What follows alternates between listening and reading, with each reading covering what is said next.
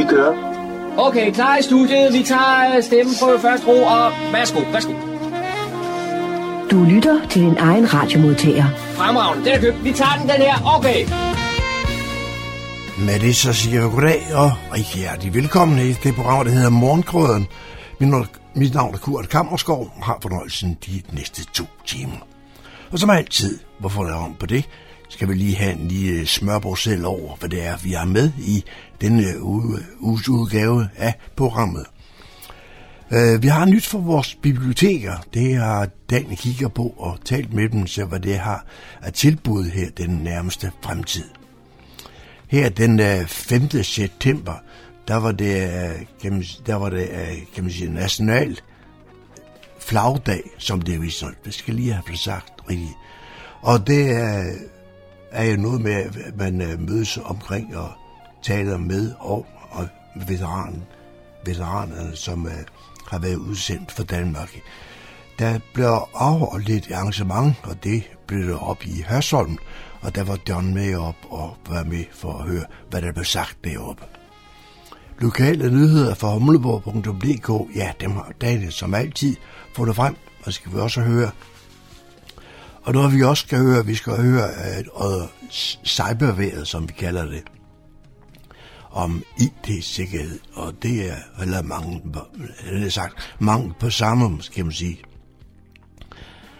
Dan, han øh, havde sat øh, nogle politikere, det vil sige, at det, det blev kun til Per Forst Henriksen stævne her forleden dag for at få en snak om, øh, om det indgåede budgetforlig op på, uh, på Rådhuset. Øh, der var desværre en del af dem, der var ramt, kan man sige, arbejdsramt, så ikke kunne møde frem. Men øh, P. Frost han kom som øh, et bud på, hvad man har kan man sige, fundet frem til, hvor næsten, næsten alle partierne var repræsenteret. Og hvad, hvad så har vi så mere? Øh, John Ham var også med op på Fredensborg Slot her forleden dag, da den øh, da pedalatleterne de skød deres klassiske cykelløb i gang.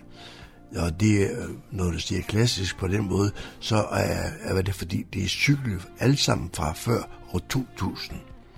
Så der er nok nogen, der skulle have en, en cykelpumper med for at have styr på uh, hele det her sådan, arrangement. Uh, det er noget af det, som vi skal have og vi har så meget andet, vi skulle også have haft, men det, det når vi så ikke i dag. Men øh, vi har en masse god musik, vi blander det hele med, og det gør vi som altid. Og husk, du kan altid og senere også høre øh, hele programmet her, der bliver lagt ud på vores hjemmeside, www.hummelborg.dk. Velkommen til. Rigtig god fornøjelse i to timer.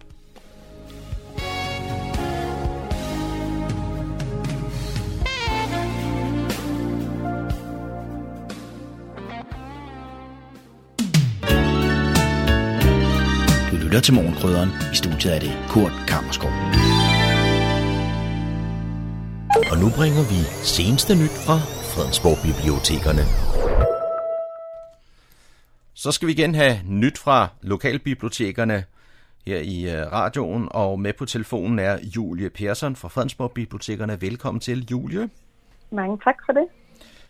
Her onsdag den 21. september, der har I et arrangement, I kalder for natur og teknik, og det må blive nødt til at, at uddybe for os, fordi hvad, hvad går det ja. ud på?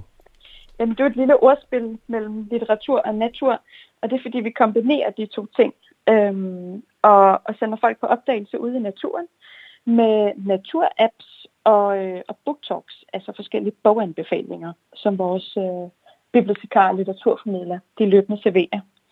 Øh, og det er noget, der er kørt et par gange før, øh, og det er øh, Øh, den her gang foregår det i den lille hyggelige skov, der hedder øh, Stasevang ved Kokkedal.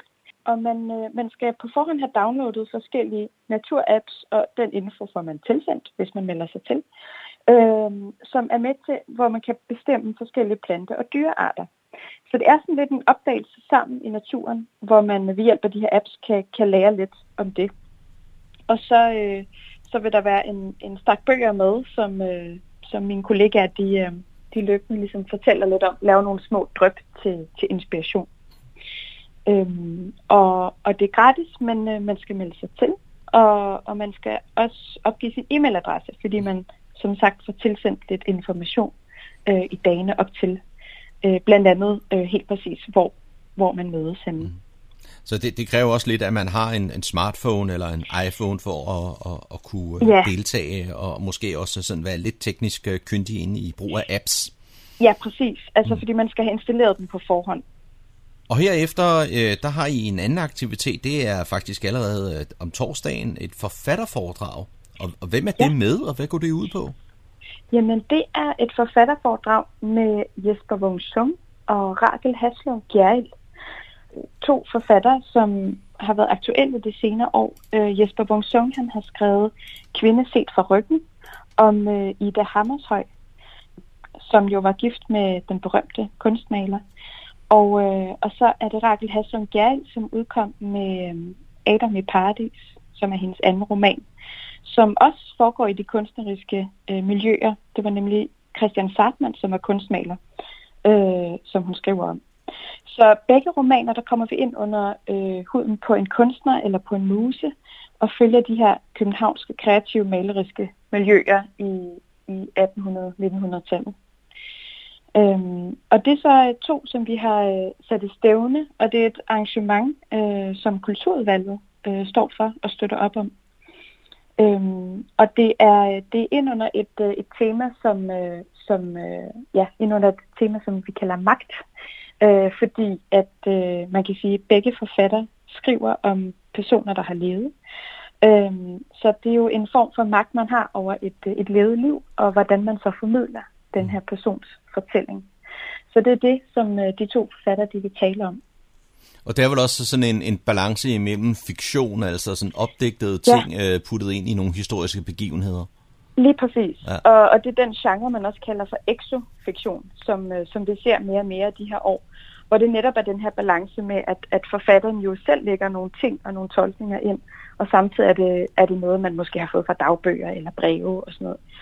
Øhm, og, øh, og det foregår den 22. september øh, kl. 19 på Humlebæk Bibliotek mm. og koster 50 kroner. Mm. Jeg sidder og tænker på, at, øh, og det er måske noget, man netop kunne, kunne tage med til sådan en foredrag, det er jo, øh, om det ikke kan være farligt at begynde at, at lave fiktion omkring historiske ting, som gør, at lige mm. pludselig bliver det historiske, øh, eller fiktionen i det, en del af det historiske, man tror, det er sandt. Altså ja. fake news i virkeligheden. Ja, det er rigtigt. Jo, og, og man kan sige, på den måde har forfatteren jo et, et stort ansvar. Øh, og samtidig så er forfattergærningen jo også et, et kunstnerisk virke, hvor man jo øh, bruger sin fantasi og sin indlevelsesevne øh, til at skabe nogle billeder. Øh, men der ligger helt klart noget, øh, ja, næsten noget etisk i det også når man, når man tager hul på et, et menneske her, der har, der har levet rigtigt. Mm. Øhm, så det er nogle af de spørgsmål, som øh, vi får dem til at svare på. Mm. Øh, så jeg tror, det bliver rigtig spændende. Og det er altså her den 22. september. Ja. Og så om uh, tirsdagen den 27. der har I en anden form for foredrag, og det er også noget, mm. I genoptager for tidligere. Ja, præcis. Det er vores populære streamingforedrag, som bliver sendt direkte fra Aarhus Universitet. Øh, så øh, på auditoriet over i Aarhus, der samles en masse mennesker til et, et live-foredrag med en, øh, en kyndig forsker øh, og formidler. Og så bliver det simpelthen sendt ud live til, til øh, landets biblioteker og kulturhuse og sovnehuse. Og nu sidder øh, jeg lige og kigger på jeres omtale på hjemmesiden, øh, mm. og det er jo øh, professor i geologi, Minik Rossing, ja, som stiller op præcis. på Aarhus ja. Universitet. Men mig bekendt, ja. så kommer han fra Humlebæk. Altså udover at han er grønlænder.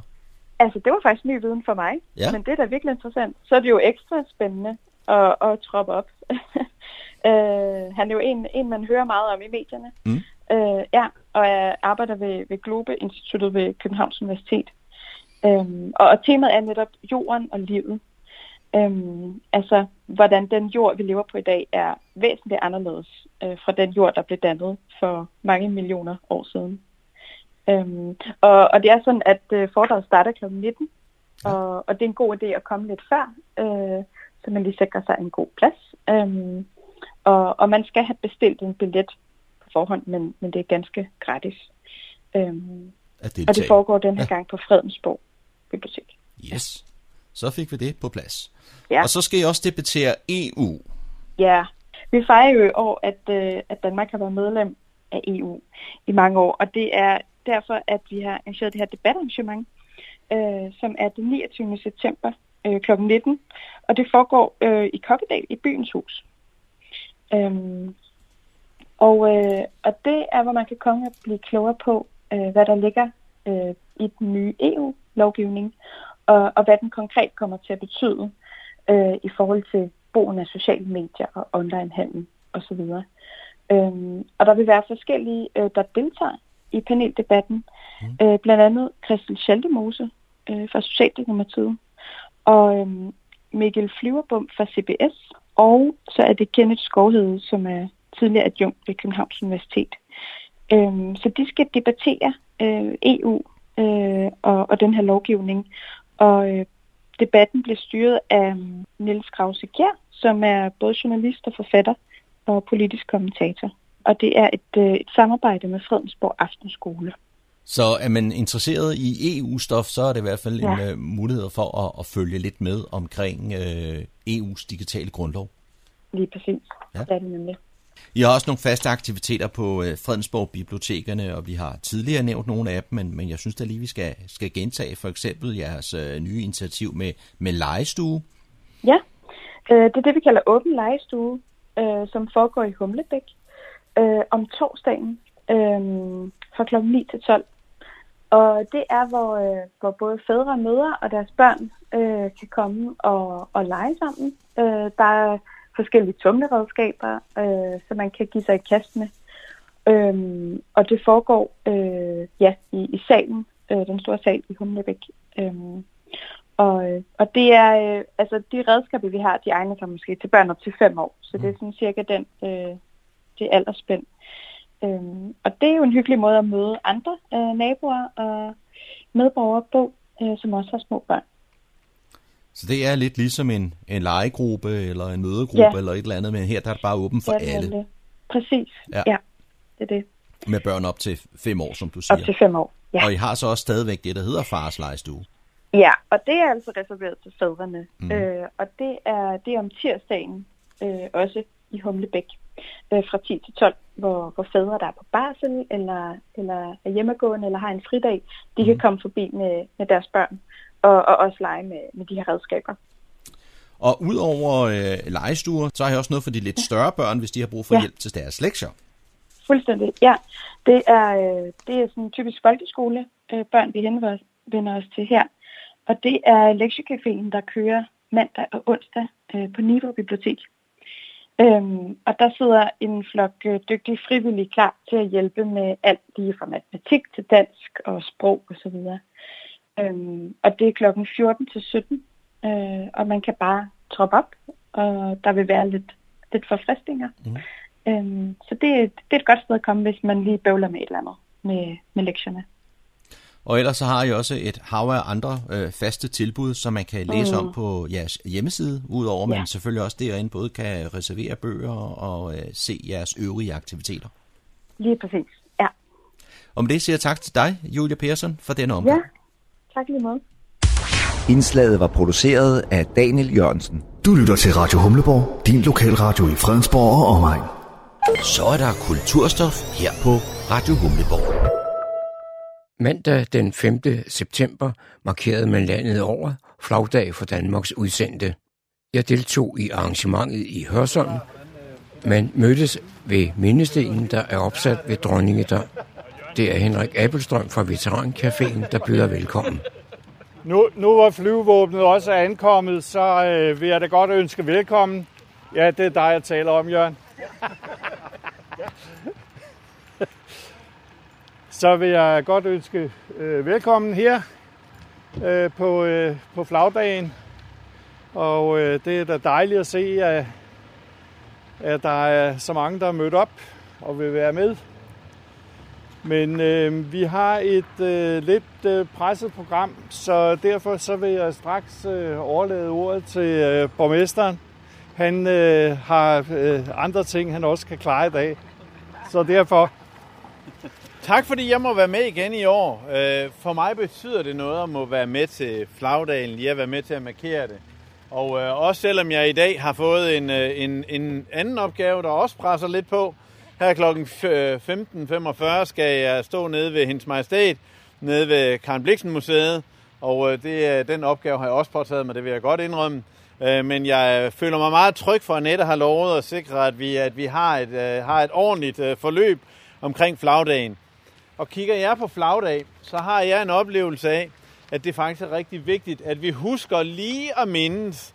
Øhm, og jeg synes egentlig, det blev sagt rigtig godt i fjernsynet her til morgen, hvor, hvor, hvor vi har en dag, hvor alle de lige husker hinanden på, at, øh, at, at her har vi noget, hvor vi hylder, hvor vi nævner, hvor vi bemærker de folk, der har været ude og gøre en forskel for Danmark.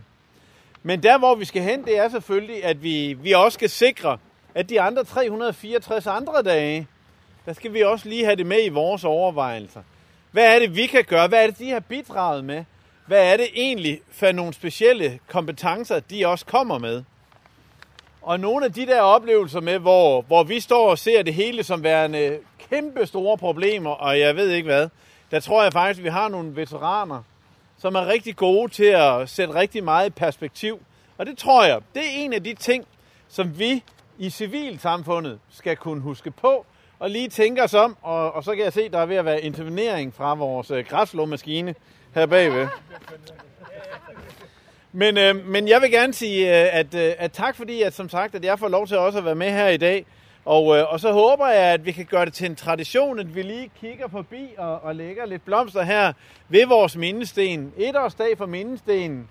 Jeg vil faktisk sige, at jeg går en runde en gang imellem, og når jeg går rundt nede ved Dronningedam, så går jeg lige hen og stiller mig her foran, sådan bare lige og, og nikker. Og jeg ved godt, hvad der står på den. Jeg ved godt, hvad det er for en sten. Men den der tankegang med lige at gå hen, lige at tænke, jeg tror faktisk, det minder os om, hvad er det, hvad er det egentlig, der sker i vores samfund? Og jeg synes faktisk, det er blevet endnu mere aktuelt, hvis vi kigger på Ukraine-krisen. Hvis vi ser på, hvad er det, der sker? Jeg ved godt, det er ikke vores soldater, der er ude. Men jeg er ikke i tvivl om, at der er mange af vores soldater, der har været udsendt, der får et déjà vu. Der får nogle oplevelser af, uh, hvad var det, vi oplevede i Kosovo, eller i Bosnien, eller i Irak. Altså, hvad er det egentlig, vi står overfor i vores samfund? Og så er det her med, at vi faktisk har krig i Europa. Og, øh, og jeg vil godt sige, at, at jeg havde ikke set så meget krig i Europa, som vi har lige nu.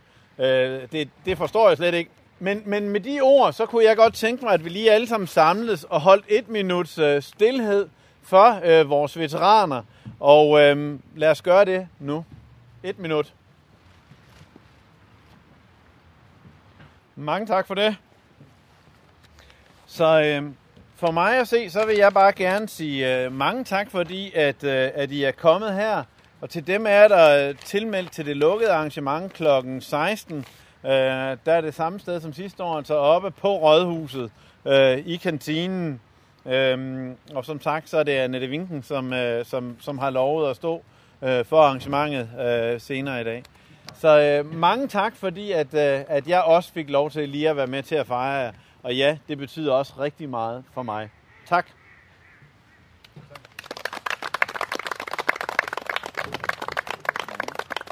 Henrik, så får du ordet igen. Ja, men øh, som borgmesteren jo meget rigtigt sagde, så skal vi altså huske på, at øh, fint nok, at vi har denne dag, hvor vi øh, samles og øh, menes, men øh, resten af året, der skal vi altså også huske både dem, der har været udsendt, og dem, der har haft nogen, der har været udsendt, fordi der er altså også mange pårørende, der sidder rundt omkring og, øh, og, og har det skidt. Og det er væsentligt, at vi også øh, tænker på det. Tænk på, om der er nogen, der trænger til øh, en snak, eller en hånd, eller hvad det nu måtte være, der skal til, øh, for at, at hjælpe dem øh, videre frem. Dernæst så øh, tak fordi du øh, tog tiden. Øh, jeg ved, at majestæten øh, venter, så øh, du, øh, du, er, du er undskyldt, hvis du trækker dig tilbage. Og du må selvfølgelig hilse. Ja, det gør jeg. det godt. Ja, men øh, som sagt, så øh, samles vi øh, på Rådhuset øh, kl. 16 til, øh, til et lukket arrangement, øh, hvor Annette vil øh, være vært for os. Så øh, jeg vil da godt benytte lejligheden nu, hvor øh, I begge er her, øh, og sige tak øh, til Hørsholm Kommune for det gode samarbejde, vi har øh, igennem året, og, og selvfølgelig også, at øh, man laver øh, dette arrangement øh, for øh, de lokale veteraner. Det sætter vi meget stor pris på. Tak for det.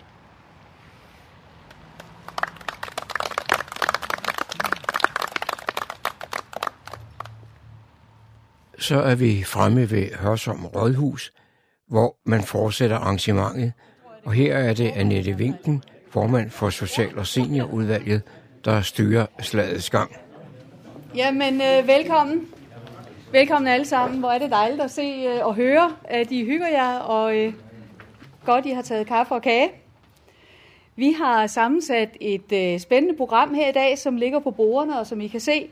Øh, først er der et, øh, først siger jeg noget, øh, så vil øh, så vil DIF øh, komme på banen, og, øh, og endelig øh, til sidst så vil Anders, hej Anders, øh, fortælle lidt om øh, sit, øh, sine oplevelser. Øhm, men inden vi, øhm, inden vi går over til selve programmet, så vil jeg godt bede forsamlingen om at rejse sig og øh, holde et minut stillhed og ære de, der faldt i Danmarks tjeneste.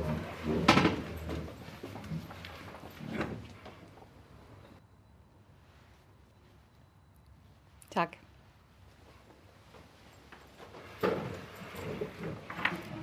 For et år siden fik vi sat mindestenen op ved Dronningedam.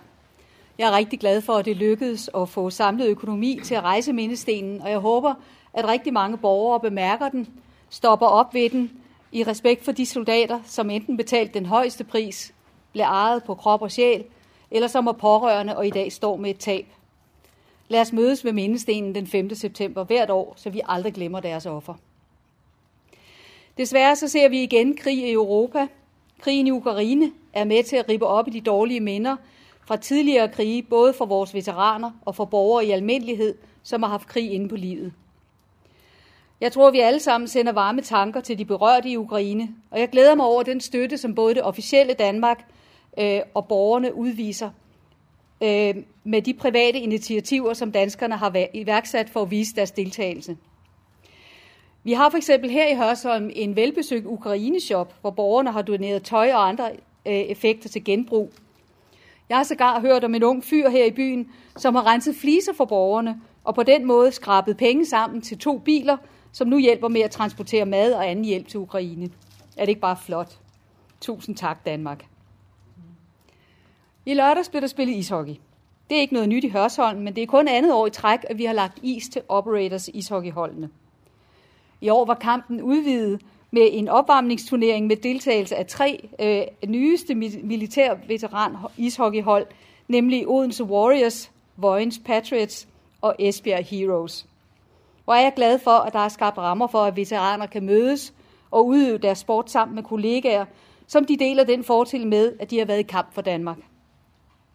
Senere vil Anders Boserup Lauritsen, der kommer fra Operators, fortælle os, hvad det betyder for ham at være en del af DIF soldaterprojekt Safe Zone.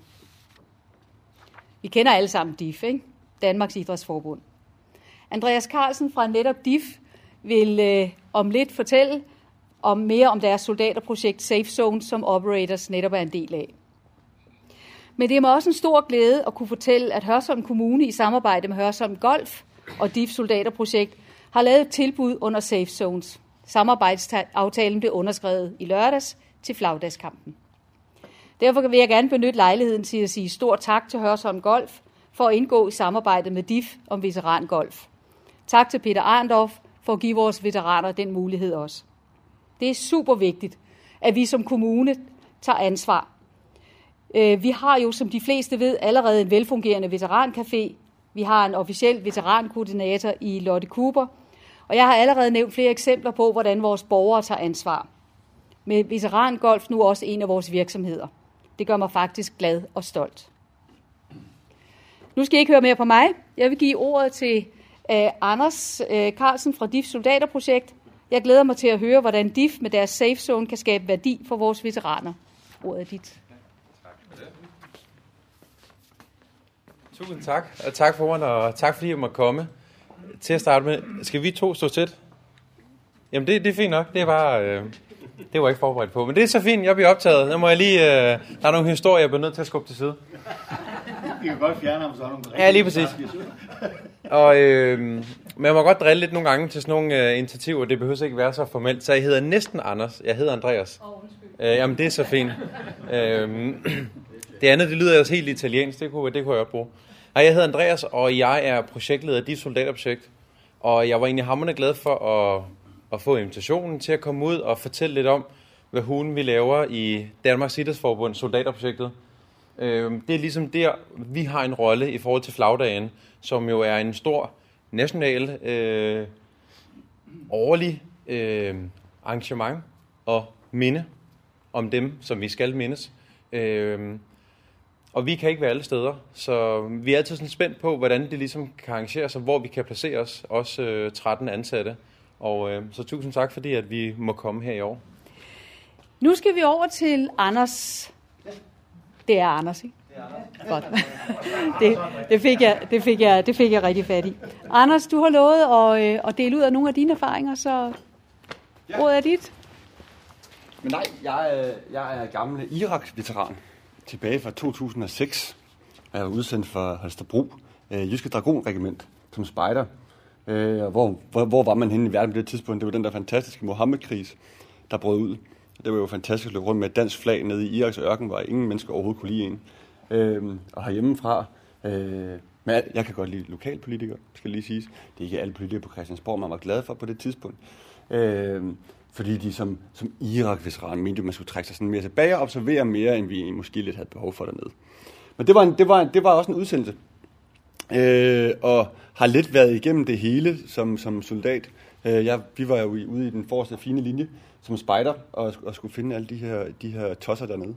Øh, og øh, mistede det desværre to, da jeg var afsted. Og har efterfølgende mistet tre af mine bedste venner i henholdsvis Afghanistan. Kan du tale lidt højere? Ja, det kan du tro. Jeg kan sagtens tale tydeligere.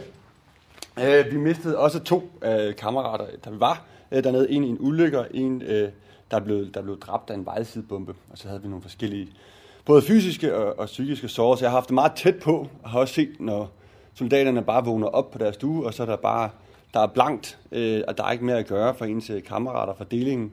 Øh, da jeg kom hjem igen, jamen, der valgte jeg at sige, jeg synes, at det der græs, man gik på i Danmark, det var egentlig dejligt grønt. Øh, og det var dejligt at blive civilist igen, og egentlig bare være i live. Og så gik der et år, så havde jeg for meget krudt og røven til at tænke, nu skulle jeg tilbage til herren.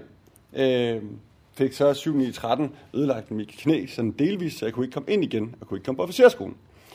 Så jeg valgte at gå øh, den civile vej og læse på universitetet, hvor jeg er uddannet økonom øh, og bor nu i København, oprindeligt fra Odense. Hvor at, øh, jeg midt i den her proces under min uddannelse mistede tre af mine rigtig gode kammerater i, i Afghanistan. Øh, sådan en ret trip-trap træsko, som, som for mig blev sådan den, den, den, den sidste sådan del af min, øh, sådan, hvor jeg tænkte, nu, nu synes jeg, det hele var lidt nok. Øh, hvor jeg havde en lang periode, hvor jeg ikke havde det særlig godt, øh, men kunne egentlig ikke helt finde ud af, om det var noget PTSD, eller hvad det var. Fordi i min optik, der har vi sgu alle sammen PTSD, der har udsendt, fordi det, altså, man kan jo sige, at, at PTSD, det bliver, for mig bliver det altid sådan et begreb om, hvis du har PTSD, så er du stemplet som en eller anden øh, psykisk syg person, som aldrig nogensinde kan noget som helst i verden. Øh, og det er der rigtig mange, som, som, som, som i min optik gør meget forkert. Øh, hvor for eksempel alle os, der spiller ishockey, Indslaget var produceret af John Marco. Du lytter til Radio Humleborg, din lokalradio i Fredensborg. Så er det igen blevet tid til lokale nyheder, servicemeddelelser og kulturinformationer, man kan læse om på humleborg.dk. Bag mikrofonen er det Daniel Jørgensen. Hvert år måler Dansk Industri erhvervsvenligheden i alle landets kommuner, og efter et par år med fremgang på ranglisten går Fredensborg Kommune tilbage i DI's måling. Fredensborg Kommune går fra en 77. 20. plads i sidste års måling til en 83. 20. plads i år. Fredensborg har de sidste par år gennemgået en positiv udvikling, hvad angår den lokale erhvervsvenlighed. Det ærger mig derfor, at kommunen går seks pladser tilbage i år. Målingen viser med tydelighed, at gode kommunale rammer for virksomhederne kræver en varig kommunal indsats, som handler om hele tiden at være til stede over for virksomhederne, udtaler Per Lang Nielsen, der er formand for DI Hovedstaden. Kommunen skal dog have ros for at have bragt deres gennemsnitlige sagsbehandlingstid for byggesager ned. Han mener desuden, at Fredensborg Kommune bør fokusere på at fremme den offentlige private samarbejde i fremtiden. Fordi en stor del af Fredensborgs tilbagegang kan tilskrives, at kommunens brug af private leverandører er faldet markant siden sidste år. Han opfordrer derfor til, at kommunen prioriterer at inddrage de lokale virksomheder noget mere. Og vi har tidligere set, hvordan vi kan skabe resultater for borgerne, når den offentlige og private sektor samarbejder.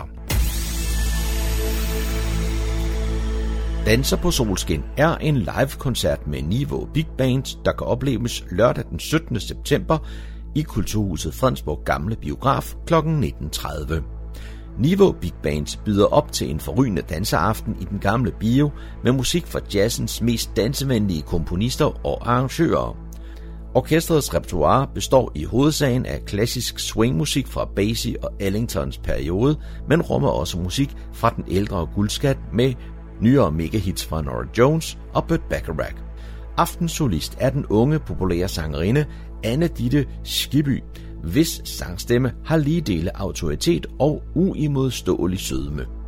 Orkestret dirigeres af den professionelle trombonist Anders Jacobsen, Anders medbringer ovenikøbet købet eget instrument og beriger os på udvalgte numre med fantastisk solospil. Kom og bliv glad i låget. Det bliver en aften, hvor alle danser på solskin. Arrangementet er i to afdelinger af 45 minutter plus 20 minutters pause. Billetter købes på fredensborgbio.dk eller ved døren fra kl. 19. Kulturudvalget i Fredensborg Kommune fortsætter her i efteråret sin tradition med at sætte fokus på litteratur og læselyst i kommunen. Det sker ved to spændende foredragsarrangementer med fire aktuelle og anmelderroste danske forfattere. Torsdag den 22. september kl. 19 til 21 kan man opleve Jesper Wungsung og Rakel Haslund Gjerrild på Humlebæk Bibliotek til en samtale om de to forfatteres nyeste udgivelser. Begge romaner omhandler virkelige personer, og som en del af Fredensborg Bibliotekernes efterårstema om magt, vil de to forfattere denne aften tale om, hvordan man som forfatter forvalter magten over en anden persons fortælling. I Kulturudvalget glæder vi os over, at vi igen kan invitere indenfor til to interessante arrangementer med fire anerkendte forfattere, der også er meget populære hos læserne. Vi ser frem til at kunne byde borgerne velkommen til to medrivende aftener i henholdsvis Humlebæk og Kokkedal, udtaler Ulla Hardy Hansen, der er formand for Kulturudvalget. Billet til arrangementet koster 50 kroner og købes via Fredensborg Bibliotekernes hjemmeside. Det var, hvad vi havde af lokale nyheder, kulturinformationer og servicemeddelelser. Du kan læse disse og mange flere på hjemmesiden humleborg.dk. Bag mikrofonen var det Daniel Jørgensen. Næste indslag omhandler lokalpolitik i Fredensborg Kommune. Byrådet i Fredensborg har lagt et nyt budget for de kommende år. For at høre lidt om det, så har jeg sat øh, Per Frost Henriksen fra Socialdemokratiet stævne. Først og fremmest, Per, kan du indledningsvis lige fortælle lidt omkring budgettet? Jamen for det første er det jo et budget, hvor vi skulle ind og spare noget mere, end vi har gjort de andre år. Altså opgaven var, at vi på selve driften, som det hedder, skulle finde 30 millioner. Så det var sådan den overordnede plan og det stykke arbejde, vi skulle igennem for at lande et øh, budget i balance. Og det vil vi jo og det skal vi have. Ikke? Så, så det var opgaven. Ikke? Men nu har vi landet det, og nu er vi, nu er vi i mål og har styr på driften og har ikke brugt for mange penge øh, vi har øh, udfordringer på anlæg, øh, fordi vi jo ikke har bygget så meget igennem årene, men har brug for det nu. Så derfor er de anlægsrammer, som staten giver os, øh, ikke gode nok, men det arbejder vi på. Og det er igen et øh, bredt forlig, kan jeg forstå. Jamen altså, i hele den nye kommunes øh, historie, altså mens der hed Fredensborg Kommune, har vi jo gået meget øh, målrettet på, at vi skal have brede fordi. Og den her gang er det 26 ud af 27, der er enhedslisten, der trådte ud lidt tidligt, øh, så af meget politiske grunde, og det, sådan, det respekterer vi jo selvfølgelig. Men, øh, men 26 ud af 27, det er vi meget tilfredse med. Det er rigtig flot øh, bredt forlig, som gør det, at der er arbejdsro i løbet af året, når man er sammen om det. Hvordan er processen så omkring, når man øh, skal lave sådan et øh, budgetforlig? Jamen, det er, der er sådan en fast øh, rumle, kan man sige, at det, det starter med et budgetseminar i, øh, i april, hvor vi er sammen og øh, får de overordnede linjer, og hvordan vi forventer, at det kommer til at se ud, øh, og hvordan statens rammer nok øh, bliver. Og så i august mødes vi igen og øh, får mere fakta på bordet og mere styr på øh, indtægterne og skatterne, og så øh, begynder forhandlingerne, de reelle forhandlinger, hvor der er to for hvert parti øh, øh, som maksimum med i forhandlingsforløb på fire møder. Og de bliver sat i kalenderen meget stramt, og så øh, siger borgmesteren, der har vi bare møde op, og så gør vi selvfølgelig det med ham som mødeleder, ham ved bordenden. Men i år, der har der jo været del stor usikkerhed om økonomien, ikke bare lokalt, men også nationalt, og øh, I, I skriver det også selv i, øh, i papirerne, særdeles stramme rammer, behov for besparelser og øget brugerbetaling. Det er, det er en ny verden, vi, vi er i i dag. Ja, der er sket det, at øh, vi har jo fået meget godt styr på økonomien i Fredensborg Kommune, øh, og har lavet nogle hårde øh, opbremsninger undervejs, mens øh, kommunen har eksisteret. Og nu har vi lige pludselig en sikker drift, og vi har en kassebeholdning faktisk lige nu her i disse timer på omkring 320 millioner. Men staten har rammer både for hvor meget vi må bruge på, på driften, og hvor meget vi må bruge øh, til at, at bygge for øh, det, vi kalder anlægsrammen. Så der er et anlægsloft der. Så vi er, det er sådan øh, en, en, et dilemma, vi er i, at på den ene side har vi pengene, på den anden side må vi ikke bruge dem. Og, og vi har et efterslæb omkring øh, at, at anlægge bygninger, både til dagpleje og til skole, og for den sags skyld også til, øh, til idræts- og fritidsfaciliteter. Så, øh, så, så det er lidt øh, uheldig situation, vi er i, netop fordi, at vi har været meget modholdende i en periode, og på den måde øh, holdt igen og fået styr på økonomien. Nu har vi styr på økonomien, nu vil vi gerne bygge, og det må vi ikke. Og vi, må også, vi vil egentlig også gerne bruge noget mere på drift, både på det sociale område og på ældreområdet, og for den sags både dagpleje og skole mangler sådan set også, hvor vi godt kunne tænke os at bruge lidt mere. Men øh, det er ikke en mulighed, og vi må følge loven. Øh, det kan jo ikke nytte noget, at vi får nogle dyre sanktioner, som koster endnu flere penge. Nej, fordi man kan jo godt få den tanke der, at et af de mærkesager, som der har været, det er jo, at kommunen skal være gældfri i 2024, og kunne man ikke bare skubbe den i nogle år, og så bruge øh, pengene på den udvikling, man, man ønsker? Jo, det kan man jo godt øh, have, den holdning, men det har været et, et, et, et fuldstændigt enigt byråd, der har kørt med det i mange år med, at vi lad os nu få den besværlige gæld væk, og når den er væk, så har vi noget mere luft, og vi kan, kan, kan på den måde få en, en bedre kommune. Så det har vi holdt fast i, også i det her budgetforlig, at øh, vi skal være gældfri, når, når 23, 2023 er gået. Så, men du har ret, øh, der er en mulighed der, at man kunne låne sig ud af det, men jeg har jo været med i mange år og har prøvet at være i, i en kommune, hvor vi, hvor vi lånte faktisk til at have almindelig drift. Og det er skruen uden ende, det nytter ikke noget. Så det her mål er sådan set meget, meget bedre og giver meget mere robust økonomi. Øhm, man kan sagtens argumentere for, at man lige kunne låne noget der, man kunne lige låne noget der. Men øh, der har vi altså fælles fodslag. Vi vil ikke låne mere. Og selvom at det er en god økonomi, så kan man altså ikke undgå, at øh, der går ind og skal ske besparelser på, på flere områder. Kan, kan du sådan lige øh, ridse lidt om, hvad er det, det går ud over det her? Jamen, det går jo bredt ud over det hele, kan man sige, for vi havde den der opgave med de 30 millioner, og, øhm, og det, der hedder pris- og lønfremskrivning, øh, har vi jo de godt 9 millioner har vi fundet der. Så det bliver, det bliver sådan set øh, besparelser øh, jævnt ud over det hele. På nær hjemmeplejen har vi øh, øh, hvad hedder det, friholdt, og vi har også friholdt på, øh, hvad hedder det, øh, på noget af det specialiserede område. Men, men de øvrige områder, de kommer til at spare der. Øh, så så, men altså, vi skal hele tiden huske i den her dystre tid, hvor jeg selv er med til at sige, at det var bare at, at spare 30 millioner. Det er altså på 3 milliarder, vi gør det. Det samlede budget er på 3 milliarder, så, så, så større er tallet heller ikke. Selvom 30 millioner lyder et kæmpe tal hjemme i min økonomi. der er nogle forskellige øh, anlægsopgaver, som der bliver skubbet nogle år, og, og kan du fortælle lytterne lidt om, hvad er det for opgaver, som vi bliver nødt til at vente med at få?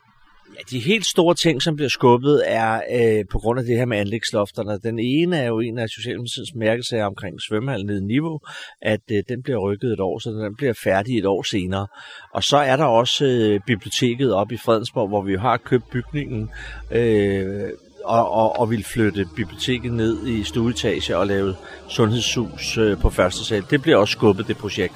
Øh, og det er de store projekter, for det har vi simpelthen ikke råderum til at kunne gøre i de øh, anlægsrammer, der er fra statens side. Så, så vi må simpelthen ikke bruge pengene på det. Og det er de store ting, og så er der nogle mindre ting også. Ikke? Men, ja. Og der sker også lidt på, øh, på skolefritidsområdet, øh, kan jeg forstå. Blandt andet øh, børnefamilier, de får øh, øgede udgifter til SFO og øh, en ekstra lukkeuge. Øh, og det er vel også en, en del af besparelsen og øvelsen. Ja, på driften har vi været inde og regulere på, øh, på taksterne på, øh, på SFO'erne, og det er, det er jo en barsk omgang også, at der er nogle familier, der bliver ramt der. Men, øh, men vi skulle øh, få det til at hænge sammen, og det var et af de steder, hvor, hvor, hvor vi kunne skrue, og vi kunne sammenligne os med andre kommuner og se, at, at vores takster var faktisk ikke øh, så høje, så det, det mente vi godt, at det kunne, det kunne bære. Så det var der enighed om, at blandt de 26, det var det, vi gjorde. Øh, så ja, det er rigtigt SFO'erne. Og så lukkeuge er jo også en besparelse, det kan man sige. Men, men vi har kigget på det og gjort det så nemt, nænsomt som muligt, og, og der er selvfølgelig pasningsmuligheder øh, hele året rundt. Men, øh, men i uge 29-30 der, der, øh, der er der lukket nu. Uge 30 kommer som en ekstra uge. Så det er rigtigt, det, det kan man sagtens kalde en besparelse. I skriver også her, at der skal reduceres budgetter til borgerservice, administration og politisk støtte med 10 millioner, og så står der udgifterne til beskæftigelsesområdet ventes at falde med 40 millioner kroner. Men forventer et fald, men hvis nu det ikke sker, hvad, hvad så? 40 millioner, det er da også en chat.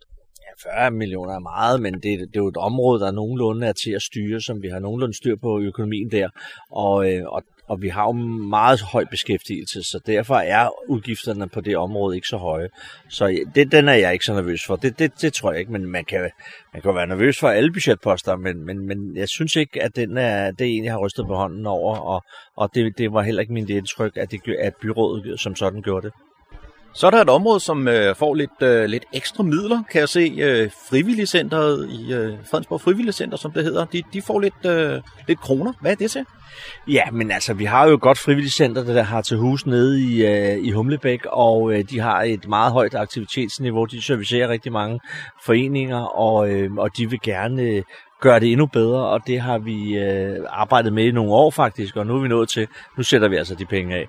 Så, øh, så det glæder mig til, at, øh, at de kan få udvidet kapaciteten og gøre endnu mere, fordi jeg er fat i noget rigtig vigtigt for os, at der er mange mennesker, som kommer til de øh, aktiviteter, som de foreninger, der har til huse omkring frivilligcenteret, altså, at det, det skaber virkelig livskvalitet. Så ja, de gør det virkelig godt dernede, så jeg under dem hver en krone af de 230.000, og jeg er helt sikker på, at de bliver brugt til formålet. Energikrisen har også sat sig øh, det fingeraftryk i jeres budget, at øh, I påtænker at sænke temperaturen i kommunale bygninger, ejendomme. Øh, prøv lige at fortælle lidt om det. Ja, men det er sådan lige på tegnbrættet. Det er ikke noget, der er foldet ud endnu, men øh, i hele Danmark øh, og i øvrigt øh, hele Europa er der jo øh, tale om, hvordan vi skal gøre det bedst muligt med energien. Og et af, et af grebene er, at vi kan skrue ned for temperaturen og, øh, og så friholde nogle af de væsentlige funktioner. Men, men det er ikke noget, vi er helt øh, færdige med endnu, men det er jo bestemt noget, som alle taler om. Øh, og især øh, el er jo virkelig noget, der, der, der stikker af i øjeblikket, kan man sige. Ikke? Så, ja. Så man kan måske også forestille sig, at der er noget lys, der bliver slukket rundt omkring øh, på, på de timer, hvor der ikke øh, bruges lokaler? Eller... Ja, det, det gælder jo om at bruge el de rigtige tidspunkter af døgnet, og det gælder om at bruge øh, så, så lidt som muligt af det, og så er der også noget med varme og energi, at det gælder det også om at få skruet ned der, hvor det er muligt. Ikke? Men ja, vi skal finde den rigtige balance. Det skal jo ikke sidde og være hundekoldt øh, for vugstue og børnehavebørn, så derfor er, er det noget, der er sat i spil, og så skal vi have kigget på, hvordan vi gør det bedst muligt. Nogle er jo begyndt i Danmark rundt omkring og, og, og, og skrue ned, ikke? Men, øh, men vi skal lige have, have det kigget ordentligt igennem, inden vi gør det.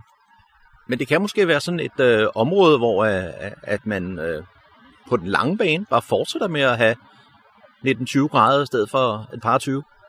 Jamen, der tror jeg, der er meget, der er under forandring her. Øh, både klimakrise og, øh, og krig og alt muligt andet at gør noget ved os og giver nye måder at, at leve på. Så jeg tror ikke, vi har set det sidste endnu. Men men der, kan godt komme nye vaner, som gør, at, at vi sparer lidt her og der. Og det gavner samlet set også ud i, i fremtiden. Ikke? Så, så det, det, det er på en måde sådan nok, jo, altså, at vi lige kigger det hele igennem. Der står der også i jeres øh, budgetforlig, at øh, der skal være mindre byråkrati og forenkling af arbejdsgangene og, og færre konsulenter i øh, den kommunale administration her fra 2023. Hvordan har I tænkt jer at gøre det? Jamen, det er jo bare, bare i godsøjne administrationen, altså direktionen, der tager fat i det, og så øh, prøver at øh, forfine øh, måderne at gøre det på. Øh, og det er jo en øvelse, der har været i mange, mange år, ikke? så det er jo ikke noget en ny dyb salang, vi har opfundet. Det er bare at øh, få kigget det ordentligt igennem. Jeg skal passe på med at sige det der med, at man bare kan få fyre konsulenter, fordi der er mange konsulentopgaver, som jo også er det, vi kalder varme hænder. Så, så det er ikke bare lige, og bare fordi der står konsulent udenfor, og de kommer udefra og er eksterne og private virksomheder, så kan man bare spare det væk. Så det skal gøres ordentligt, og vi skal ikke spare noget væk, som vi ikke kan undvære. Altså, det, det, det går ikke. Men, øh, men det er en, en budgetreduktion, der er inde i budgettet, og det skal vi have kigget på. Er der så noget generelt nytænkning omkring øh, det her forlig, som I netop har vedtaget? Nej, jeg ved ikke, hvor meget nytænkning der er i en tid, hvor vi sparer sådan, men, men altså, der, der bliver jo hele tiden talt om at gøre tingene smartere, nemmere og bedre, ikke? og det, det gør vi også i det her budgetår, så, øh, så der er ikke noget sådan helt øh, meget konkret, øh, synes jeg. Øh, der er noget på, øh, på, hvad hedder det, det sociale område, hvor vi har sat penge af til at, at se, om, om plejehjemmene kan køre på en anden måde, og med nogle nye modeller, og, og det er ret spændende, og, og både noget, der giver kvalitet, og, og egentlig heller ikke så mange omkostninger. Og så tænker jeg jo også, der er noget, noget, der er meget op i tiden, det er jo det der med at tænke grønt og øh, grøn energi og, og det lige. Det, det er også noget, I har kigget på. Ja, vi har ovenikøbet sat 657.000 mere af, øh, som, som skal, skal bruges til, at øh, vi får gjort endnu mere ved, ved den grønne omstilling, og der skal ansættes en medarbejder på det, til lige præcis det. Og det er godt givet ud, og det er også noget, øh, vi skulle have gjort før, tror jeg. Øh, men øh, nu er vi nået til det, og selvom det var et stramt budget, så var der enighed om, at det brugte vi altså penge på. Så, så 657, det er 1000, det er jo også penge, ikke? Så det, det, det er med til at, at skubbe os i den rigtige retning. Men du kan ikke sådan komme ind på konkrete emner, hvor man siger, at kommunen de vil sætte vindmøller op, eller øh, solenergi, øh, celler eller noget på nogle marker? Nej, lige det der med solenergi, det har, vi, det har der jo været noget at snakke om i hvert fald, med, at, at, at det skal vi gøre mere ved. Vi gør det jo selv i en, en vis udstrækning på bygninger i kommunen. Øh, vindmøller er, er stadigvæk ikke øh, overbevist om, at det er det, vi skal satse på i den her kommune. Det jeg tror ikke, der er, er vind nok til. Øh, hvis der skal være noget, så skal det være ude i, i, i vandet i Øresund. Men, øh, men det ikke, har ikke noget med det her budget for lige at gøre. Så det er bare noget, jeg skyder selv øh, fra hoften her. Det er det første budgetforlig i det nye sammensatte byråd. Hvordan er det gået med det?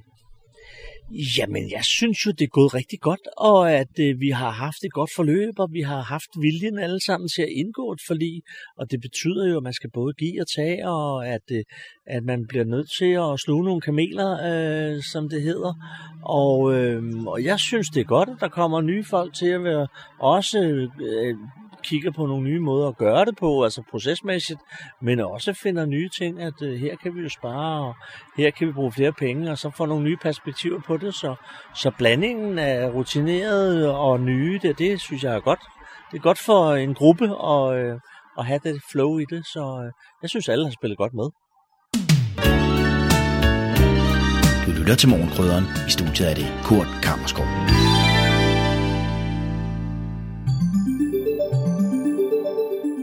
Internettet, det er noget gammelt Men hvornår tror du egentlig, at internettet det blev opfundet? Det kan du tænke lidt over, og så kommer jeg med svaret lidt senere i den her udsendelse. Cyberværet med IT-sikkerhedseksperten Leif Jensen. Mit navn er Leif Jensen, og jeg har arbejdet professionelt med IT-sikkerhed i snart 30 år. Min viden og erfaring, dem vil jeg meget gerne bruge til at holde dig opdateret om aktuelle hackerangreb, cybertrusler, online-svindel og andet, der vedrører. Stort set os alle sammen, både privat og ude i virksomhederne. Svindlerne de er rigtig gode til at tilpasse sig markedet og til at finde vores svage punkter. Forbrugerrådet Tænk oplyser via deres app Mit Digitale Selvforsvar, at der er mange danskere, der for tiden bliver ringet op af nogen, der udgiver sig for at være fra Energistyrelsen og siger, at man kan få en varmesjek, hvis man bare lige oplyser lidt øh, brugernavn og password til øh, NemID eller MitID, og øh, de siger, at det haster mega meget med at få gjort det her, så man skal også lige godkende via sin NemID eller MitID-app. Det er selvfølgelig fodboldsvindel, og det skal man ikke gøre, så pas lidt på, hvis du får sådan et opkald. Der er nok mange, der fra tid til anden har spurgt sig selv, hvorfor laver man ikke bare et sikkert internet, så vi undgår alt det her sådan, spam og svindel og virus og malware og ransomware og hackerangreb og hvad ved jeg. Og det er jo også en rigtig smuk tanke, bare at lave et sikkert internet. Men det er lidt mere kompliceret end som så. Internettet det spænder ud over hele verden, og der er milliarder af enheder på internettet. Så øh, det er ikke bare sådan lige at lave om. Og øh, hvorfor er internettet ikke sikkert? Jo, der skal vi lidt tilbage til mit spørgsmål, hvornår blev internettet egentlig opfundet? Og det gjorde det helt tilbage i 1969. Jeg er faktisk kun en måned og en dag ældre end internettet. Dengang, der tænkte man selvfølgelig ikke over, at der på et tidspunkt kunne være nogen, der havde skumle bagtanker, der skulle bruge internettet. Der var man bare super begejstret for, at man imellem to amerikanske universiteter kunne udveksle simple tekstbeskeder. Og så voksede det så ellers derfra. Men øh, skiller man internettet ad i dag, her i år 2022, og kigger på de datapakker, der flyder frem og tilbage på internettet, og måden de bliver viderefordelt på og finder øh, vej fra øh, afsender til modtager, ja, så er øh, datapakkerne fuldstændig identiske med dem, der blev designet i 1969. I begyndelsen der hed det ARPANET, og så skiftede det senere navn til internettet. Og man bruger øh, det, der hedder en protokol, altså måden, som de her pakker på internettet de, øh, er designet på. Det kalder man for TCP/IP. Og det er fuldstændig det samme, som det var dengang. Vi har godt nok bygget alskens funktionalitet ovenpå for at øh, prøve at råde bod på det her, eller den her designfejl. Øh, eller fejl er det jo ikke, men man tænker som sagt bare ikke over det. Øh, så vi har lavet krypterede mails og øh, krypteret øh, webkommunikation osv. Øh, men det er alt sammen noget, som vi har bygget ovenpå. Vi har også øh, måtte bygge diverse sikkerhedsløsninger ovenpå, som firewall og antivirus. Og det er igen nogle ting, som vi bygger ovenpå noget, der egentlig ikke er sikkert, for at få det til at være nogenlunde sikkert. Men som internettet er designet, så dengang, der kunne man altså ganske nemt, øh, fordi man jo stolede på hinanden, der kunne man udgive sig for at være øh, julemanden fra øh, Grønland, når man afsendte en mail, og der var slet ikke noget, der blev kontrolleret, hvem afsenderen var. Øh, en anden ting, det er, at øh, de computer, som vi bruger i dag, de er faktisk også rigtig gamle by design. Lige knap så gamle som internettet.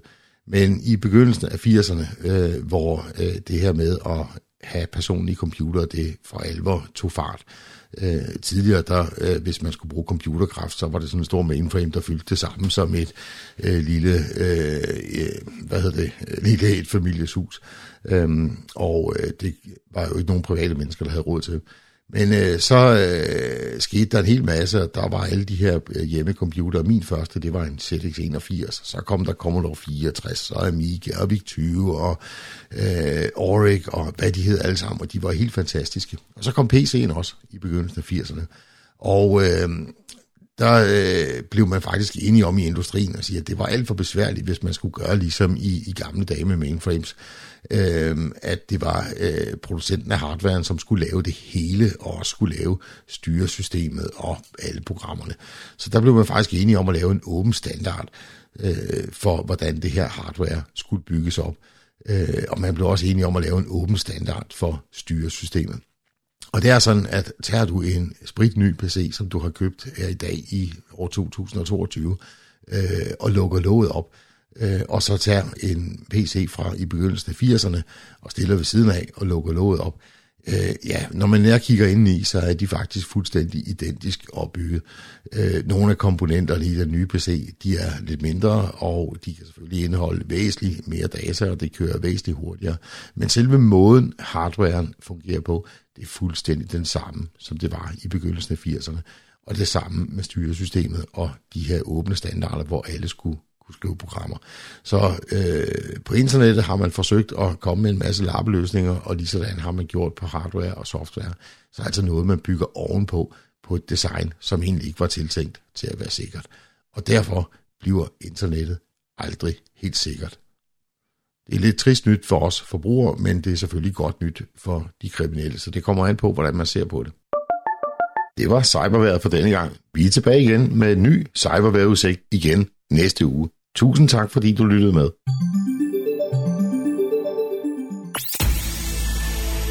Så er det igen blevet tid til lokale nyheder, kulturinformationer og servicemeddelelser, som du kan læse om på hjemmesiden humleborg.dk. Bag mikrofonen er det Daniel Jørgensen. Og vi starter med godt nyt til cyklister mellem Hillerød og Helsingør. Hvis du pendler mellem de to byer, bliver det i fremtiden meget bedre at køre på cykel. Som del af den statslige cykelpulje i 2022 bliver strækningen på A6 gennem Fredensborg opgraderet til en supercykelsti. Der bliver anlagt enkelrettet cykelsti på cirka 1 km mellem Fredensborg by og Hillerød. Det er en strækning, hvor cyklisterne i dag cykler på en kantbane langs A6. I Helsingør Kommune bliver der anlagt 3 km dobbeltrettet cykelsti nord for Kvistgård, hvor cyklister også cykler på en kantbane. Derudover vil der i projektet være ændringer i kryds og i rundkørsler for at forbedre forholdene for cyklisterne. Projektet gennemføres i perioden 2023 til 2026. Snart er der atter tid til snobrød.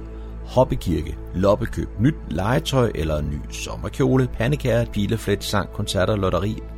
Lørdag den 17. september kl. 11 til 14.30 er Humlebæk Kirke for 9. gang arrangør og vært for en fælles dag med smil og glæde i og omkring Torben Kapel. De kalder det Byens Dag.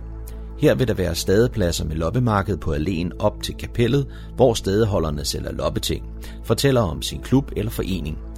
Pengene fra salget af steder fra lotterier for kirkens egen kagebod går til årets julehjælp, som præsterne hver år donerer til lokale, der har brug for lidt økonomisk støtte, primært omkring julen. Sidste år slog byens dag deltagerrekord med ca. 1500 deltagere. På underholdningsprogrammet er der blandt andet Nordsjællands Ungdomskor, korkoncert med rockcreme, musik med elever fra Fredensborg Musikskole samt vellyd fra Fredensborg Byorkester. Og det er altså byens dag lørdag den 17. september fra kl. 11. Kom og mal din helt egen udgave af Fredensborg Slot, når Fredensborg Ny Kunstforening holder maleværksted på Fredensborg Bibliotek. Mund ikke mange af børnene i Fredensborg Kommune elsker at producere tegninger derhjemme med fine prinsesser, seje drager og smukke eventyrslotte. Nu får de mulighed for at gøre de store malere kunsten efter og kaste sig over et større lærred med professionelt malegrej, når Fredensborg Ny Kunstforening afholder maleværksted på Fredensborg Bibliotek og det er for børn i alderen 8-12 år og foregår lørdag den 17. september i tidsrummet kl. 10 til kl. 13. Det er i samme uge som Fredensborg Slot og By fylder 300 år, så temaet om dagens kunstværk er Dronning, Slot og By. Der bliver stor, rig mulighed for at male sin helt egen udgave af Fredensborg Slot, eller måske give et bud på, hvordan Fredensborg By så ud for 300 år siden. Efterfølgende vil al den fine børnekunst blive udstillet. Arkivar Marie Amstrup Møller fra Fredensborg-arkiverne kommer også forbi og fortæller om børn i Fredensborg i gamle dage. Arrangementet er gratis med billet, som hentes via bibliotekets hjemmeside. Det var, hvad vi havde af lokale nyheder, servicemeddelelser og kulturinformationer. Du kan læse disse og mange flere på hjemmesiden humleborg.dk. Bag mikrofonen var det Daniel Jørgensen. Lørdag den 3. september afholdt pedalatleterne deres Classic Bicycle cykelløb. Det foregik på cykler, der alle skulle være fra før år 2000. Man mødtes foran Fredensborg Slot, og det var også herfra, man startede. Vi får lige lidt af instruksen, inden jeg også får en samtale med Peter Frøslev. Til løbstart. Så derfor til sidst, så vil jeg bare sige god tur til alle.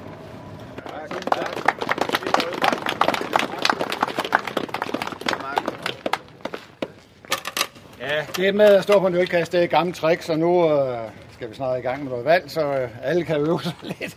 øh, bagefter. Med hensyn til ruten, så som Peter sagde, så har vi øh, nogle motorcykler, som kører foran. Der er en, der kører bagved os, som sikkerhed på ruten. Vi kører øh, cirka 43 km med pitstop halvvejs i Kokkedal. Og øh, efter opmarsen, så kører vi en hastighed 20-25 km i timen, alt efter hvad vi kan holde til. Vi kører lige ud af landevejen til Brusen. Så kører vi Humlebæk, Niveau, og så kører vi Kokkedal.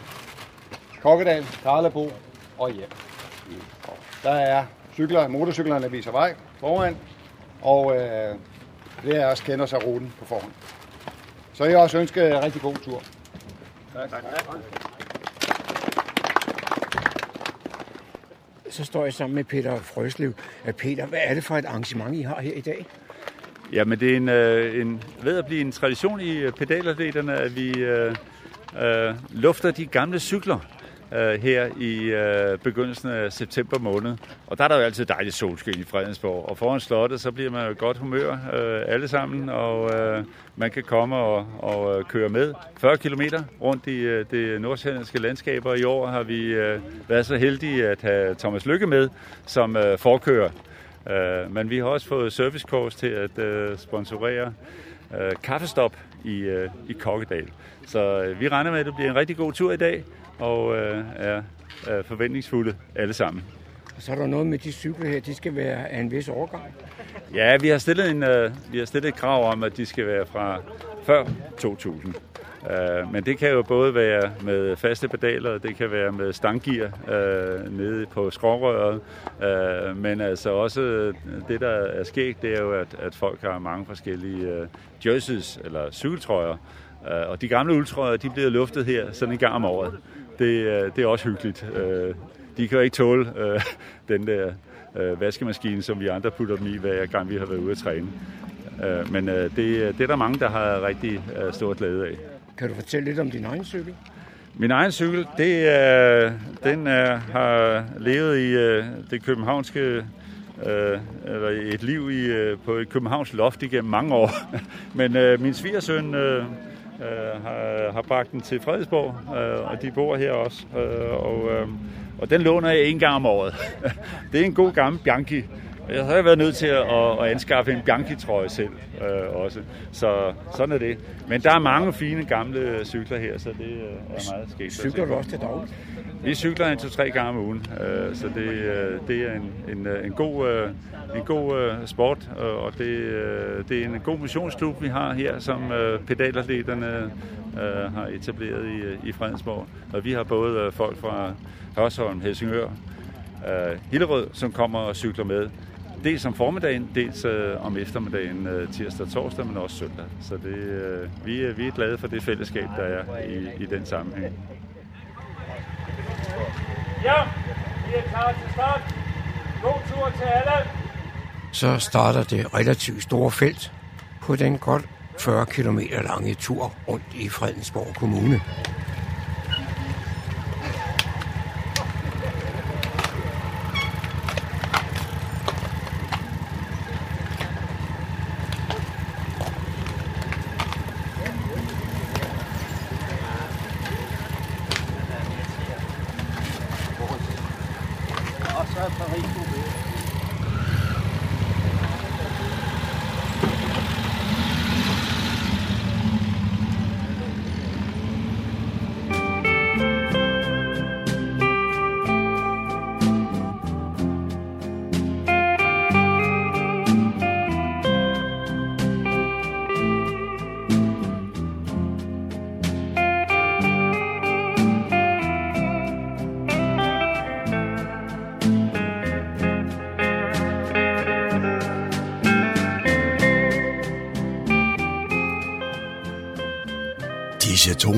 Fortæller os, at vi er nået til afslutningen på denne uges udgave af programmet, der hedder Morgenkrøden. Her fra redaktionen, som består af undertegnet, jeg hedder Kurt Kammersgaard. Ja, der siger jeg tak for nu, og på genhør en anden god gang.